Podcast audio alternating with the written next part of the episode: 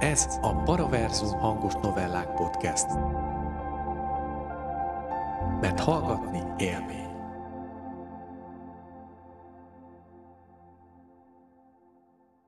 Lévai István A Kilkor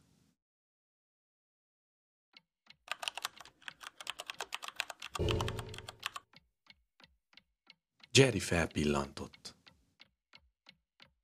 Egy hal koppanást hallott, valahonnan a konyha felől. Néhány pillanatig mozdulatlanul figyelt, aztán legyintett magában, majd újra olvasni kezdett.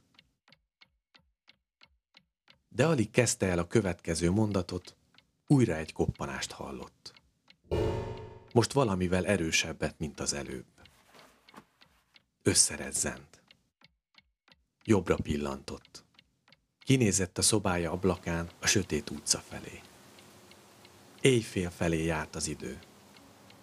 Az ablaka előtt álló fa ágait az éjszakai szél életre keltette. A göcsörtös ágak nyújtózó kezekként próbálták elérni az ablak kilincsét. A mozgó árnyékok bevetültek a szobába. Jerry feszülten figyelt. Aztán újra meghallotta a hangot. Szemei kikerekedtek, mintha valami motoszkálna a konyhában.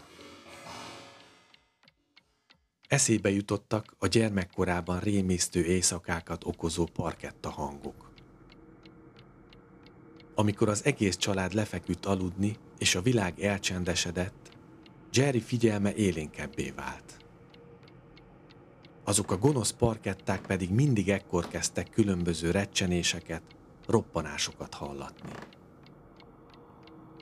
Amikor meghallotta a különös zajokat, ott, abban a pillanatban sohasem tudta elképzelni, hogy a hőmérséklet csökkenés hatására hűlő fa anyagváltozásai adják ki a furcsa, titokzatos hangokat. Sokkal inkább tűnt valami misztikus, emberfeletti, túlvilági motoszkálásnak. Reszketve húzta a takarót egészen az óra hegyéig. Néhányan a barátai közül még a fejük búbjára is felhúzták volna, de ő nem merte magát teljesen betakarni. Egyszerre érezte a félelmet és a kíváncsiságot. Vajon meglátta az éjfekete szobában valami furcsa, túlvilági szerzetet? Akarta is, meg nem is. Csörömpöltek az edények. Újra összerezzent, és lassan lerakta a lapot, melyet az előbb olvasott. Most már biztos, hogy van ott valami. Lassan a szoba csukott ajtaja felé fordult. Az ajtó maga mögött rejtette a sötét folyósót, melyről a ház szobái és a konyha is nyílt. Minden be van zárva, villant fel az agyában. Egy másodperc alatt lefuttatta maga előtt. Bezárta a kaput, még amikor a nap vörös fény sugározva lenyugodott, aztán néhány órát kint olvasott a teraszon egy lámpánál, mire bejött a dolgozószobájába, már este nyolc óra volt. Becsukta maga mögött a bejárati ajtót, és és csak a biztonsági zárat akasztotta be. Most még jobban megijedt. Érezte, ahogy a feszültség lassan elárasztja tagjait. Ekkor egy újabb hangot hallott meg. Mintha valaki mély hangon mormolt volna valamit. Aztán újra csörömpölés. Tányérok csapottak a földhöz. Nem húzhatta az időt. Óvatosan felemelkedett székéről, közben a kezével megfogta az ülést, hogy ne keltsen a szék hátratolásával zajt. Olyan lassan mozgott, hogy szinte belesajdult a dereka és a combja. Bejött valaki a házamba. Csak erre tudott gondolni. Miután óvatosan letette maga mögött a székét a szőnyegre, lassan felegyenesedett, és elindult a csukott ajtó felé. Idegei annyira megfeszültek, hogy még a kandalóban lángoló fák pattanásaira is szinte összerándult. A kinti szél felerősödött, és a fa árnyékai most bajóslatúan nyúltak be a szobába. Jerry lassan, lépésről lépésre haladt az ajtó irányába. Csak meg ne hallja. Abban bízott, hogy a behatoló azt hiszi üres a ház. Bár a dolgozószobájában égett az írólámpa, és a sötétítő függöny sem volt elhúzva. Ezt furcsálta is. Ha ő be akarna törni egy házba, akkor biztosan megnézné először minden ablakát, hogy van-e otthon valaki. Elérte az ajtót. Már megfogta a kilincset, hogy kinyissa, amikor hirtelen mozdulatlanná dermett. Eszébe villant, hogy nincs nála semmi önvédelmi fegyver. Ha kimegy csak úgy puszta kézzel, és a betörő nem menekül el, akkor könnyen dulakodást törhet ki, és ő a rövidebbet húzhatja. Nem, erre nem ismert gondolni. Megfordult, és szemével lázasan keresni kezdte a szóba jöhető eszközöket. Ám nem talált semmit. A dolgozó szobája teljesen átlagos szoba volt. Egy faltól falig érő könyvespolc tele könyvekkel, egy mahagóni íróasztal rajta egy monitor, meg billentyűzet, egy erős írólámpa, teleszkópos bőrszék és egy kandalló. Itt nincs olyan tárgy, melyet fel lehetne használni. Kétségbe esetten nézett körül újra. Talán, ha a monitort felemelés hozzávágja, aztán meglátta a kandalló narancsos lángjait, a lángokban pedig az izzó végű piszkavasat. Felcsillant a szeme, és hatalmas léptekkel óvatosan az alkalmi fegyver felé indult. Miközben az áhított piszkavas felé haladt, újabb hangok szűrődtek be a szobába. Francba! A szavakat tisztán hallotta. A reket, mély hang, mintha valahogy furcsán ismerősnek tűnt volna. Jobb kézzel megmarkolta a piszkavasat, és visszaindult az ajtóhoz. Közben a konyhában újabb tányérok törtek össze. Valóan életbe! Jött kintről. Jerry nem tudta, hogy ki lehet odakint, de ahogy újra hallotta a szitkozódást, megbizonyosodott, hogy ezt az ismerős, reket, torsz hangot már hallotta valahol. Odaért az ajtóhoz, és megfogta még egyszer a kilincset. Most már nem volt visszaút. Egy pillanatig még tétovázott, talán keresni akart valami ürügyet, csak hogy ne kelljen kimenni és megküzdeni a betolakodóval. De nem volt mit tenni. Lenyomta a polírozott rezet. Az ajtó halkan nyílt ki. Jerry áldotta az ajtópántokat és a kenőolajat. A folyósón sötét volt, de a csukott konyhajtó tejüvegén keresztül sárga fénynégyzet vetült a márványjáró lapokra. Jerry szinte lebénította a rettegés. Amíg a dolgozószobájában kuporgott és nem tudta biztosan, hogy mi történik a konyhában, megvolt annak az esélye, hogy talán csak a nem létező parketták nyikorognak, pattognak, és csak az agya játszik vele. Mit meg nem adott volna most azokért a rémisztő parkettákért? Ekkor hirtelen egy árny törte meg a fénynégyzetet. Jerry majdnem felsikoltott, annyira megrémült. Most majd megtudod, hogy ki az úr. Hallotta most már sokkal tisztábban és közelebbről. Nekem ugyan nem parancsolsz. Ez a hang annyira ismerős. Tudta, hogy már hallotta valamikor, de nem ugrott be, hogy kié lehet. Szinte álomnak tűnt az egész. Valaki van a konyhájában, és szitkozódik. Ráadásul ismerős a hangja, de nem tud rájönni, hogy ki az. Egy piszkavasat szorongatva a kezében most arra készül, hogy beront, és ha úgy alakul, agyonveri. Már csak két méterre volt az ajtótól. A falhoz símult, nehogy a tejüvegen átsejlő sziluettje elárulja.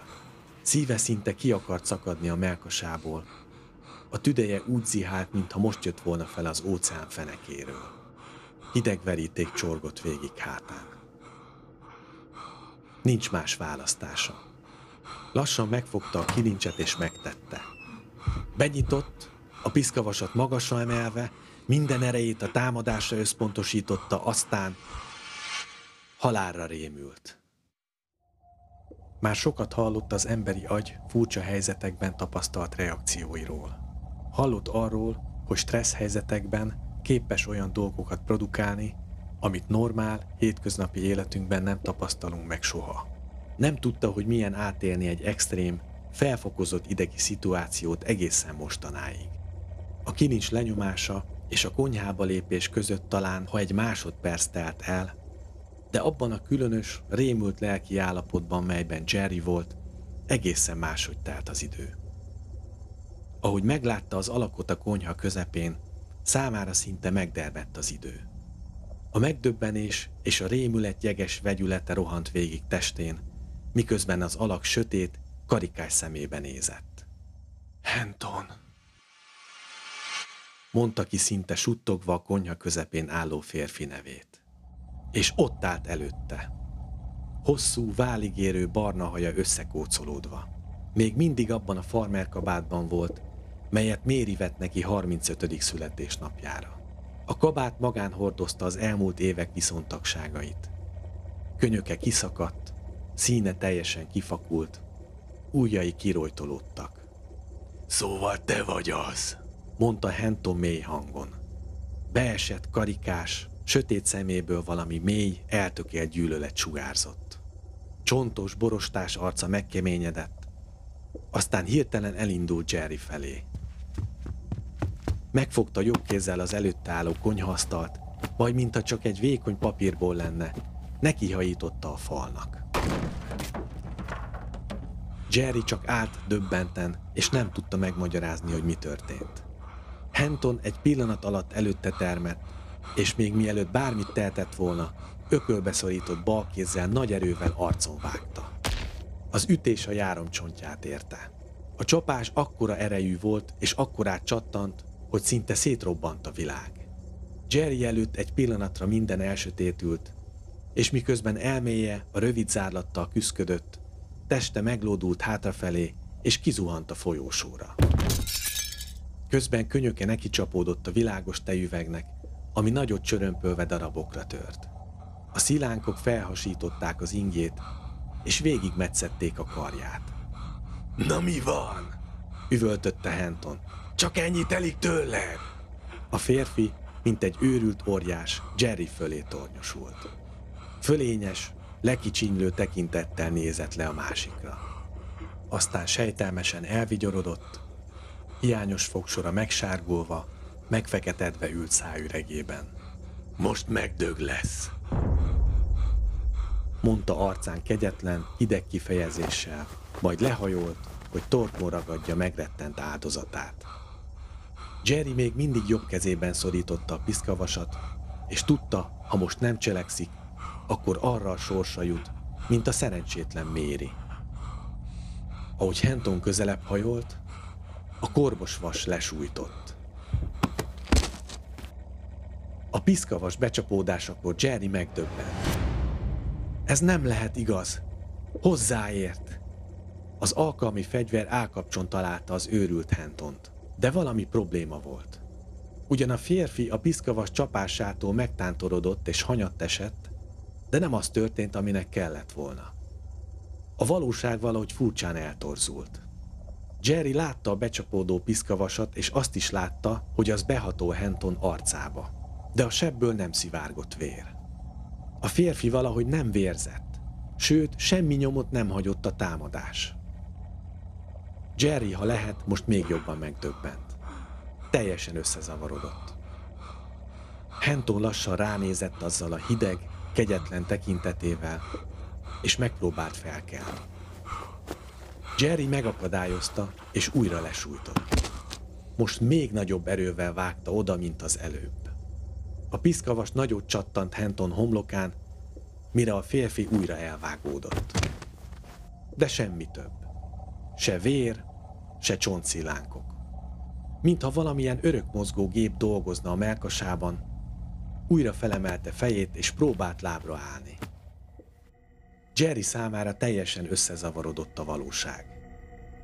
Valami ott feküdt előtte a földön, mely semmiképp sem lehet ember. Legalábbis nem normális, hétköznapi értelemben vett ember. Henton Jerryre nézett, majd elvigyorodott. Véged van, mondta sokat sejtető hangon. Jerry egy pillanatra újra érezte azt a furcsa pillanatot, amikor az idő látszólag megfagy. Agyát megbénította a felismerés. Lehetetlen megölni, és itt van a házában. Henton le fogja gyűrni, mint a szerencsétlen feleségét Mérit. Jerry előtt villanásszerűen jelentek meg a képek, ahogy egy éjszaka Henton részegen hazaállított, és neki esett a védtelen feleségének. Évekig terrorizálta Mérit. Ivott, erőszakoskodott, és megrögzötten féltékenykedett. Egy kézzel folytotta meg a nőt. Kegyetlenül megölte a saját feleségét. És most itt áll előtte.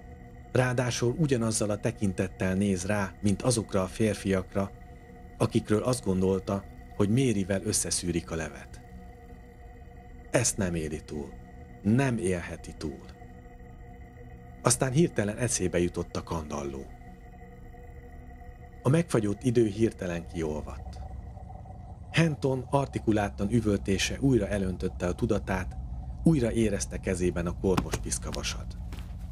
Villámgyorsan, még mielőtt ellenfele felkelt volna, Jerry megfordult és rohanni kezdett a dolgozószobája felé. Mire Henton lábra állt, odaért az ajtóz és beesett rajta. Az utolsó pillanatban sikerült bezárnia az ajtót. Dörrenés. Henton nekirontott az ajtónak, hogy testével áttörjön rajta, de a fa ellenállt. Nyisd ki, te rohadék! Kiáltotta vicsorogva. Hallod? Nyisd ki! Most elintézlek! Üvöltötte Jerry szinte ugyanazzal az őrült tekintettel, mint az előbb kint a folyósón Henton. Aztán eldobta a piszkavasat. Egyetlen dolgot tehetett. Felmarkolta az asztalán álló 256 oldalnyi kéziratot, amit három hónapos kemény munkával írt, és a kandallóhoz lépett. Közben az ajtót egy újabb roham támadta meg. A falap nagyot recsent, ahogy Henton teste neki csapódott. Az ajtópántok veszélyesen meglazultak. A következő támadást már nem fogják túlélni. Jerry nem tétlenkedhetett. Nagy levegőt vett és megtette, amit sohasem tudott volna elképzelni. Az idő újra megfagyott. A lapok, mint az őszi falevelek lassan hullottak alá. Ahogy elérték a narancsos lángokat, szélük vörösen felizzott, majd a tűz teljesen beborította és elnyelte őket. Jerry csak bámulta a fénylő ragyogást és a semmivé foszló papírlapokat, rajtuk emberek, érzések és életek. A lángok belemartak Henton és Méri családi házába, mely annyi veszekedés tanúja volt. Elnyelték a kiabálások, ordítások hangjait, aztán felfalták a szenvedést, melyet Méri élt át éveken keresztül. Végül megperzselték, majd felemésztették Henton testét is. Néhány másodperc alatt tűnt el minden, amit Jerry oly gonddal, szinte mániákus precizitással kitalált és leírt. Nem maradt a könyvből semmi, csak a kémény felé meleg levegőn felröppenő, megfeketedett perje darabok. Elégette azt a könyvet, melyet alig egy napja fejezett be, és amely már csak a kiadást várta, hogy aztán mindenki részese lehessen Henton és Méri életének. Csend lett. Felnézett és feszülten figyelt. Nem hallott semmit. Felkelt és óvatosan az ajtóhoz ment. Neki tapasztotta a fülét és hallgatódzott. Semmi. Aztán erőt vett magán, és kinyitotta az ajtót. Már szinte várta a gyilkos csapást, és szinte látta maga előtt Henton őrült arcát, de a folyósó üres volt. Halkan odalopódzott a konyhajtóhoz, és benézett rajta. Csak az összetört tányérokat és a kificamodott lábú konyhaasztalt látta. Henton, aki Jerry teremtett meg könyve kéziratában, szerte foszlott és eltűnt. Örökre. A kilkor saját szellemi energiánk szülötte. Mi adunk neki testet, érzelmeket, múltat és mi vesszük el az életét. A kilkor itt van körülöttünk, és csak arra vár, hogy belépjen világunkba. Idézett Tongpa, tibeti láma, a Teremtő Erő című könyvéből. Ez a Paraverzum hangos novellák podcast. Mert hallgatni élmény.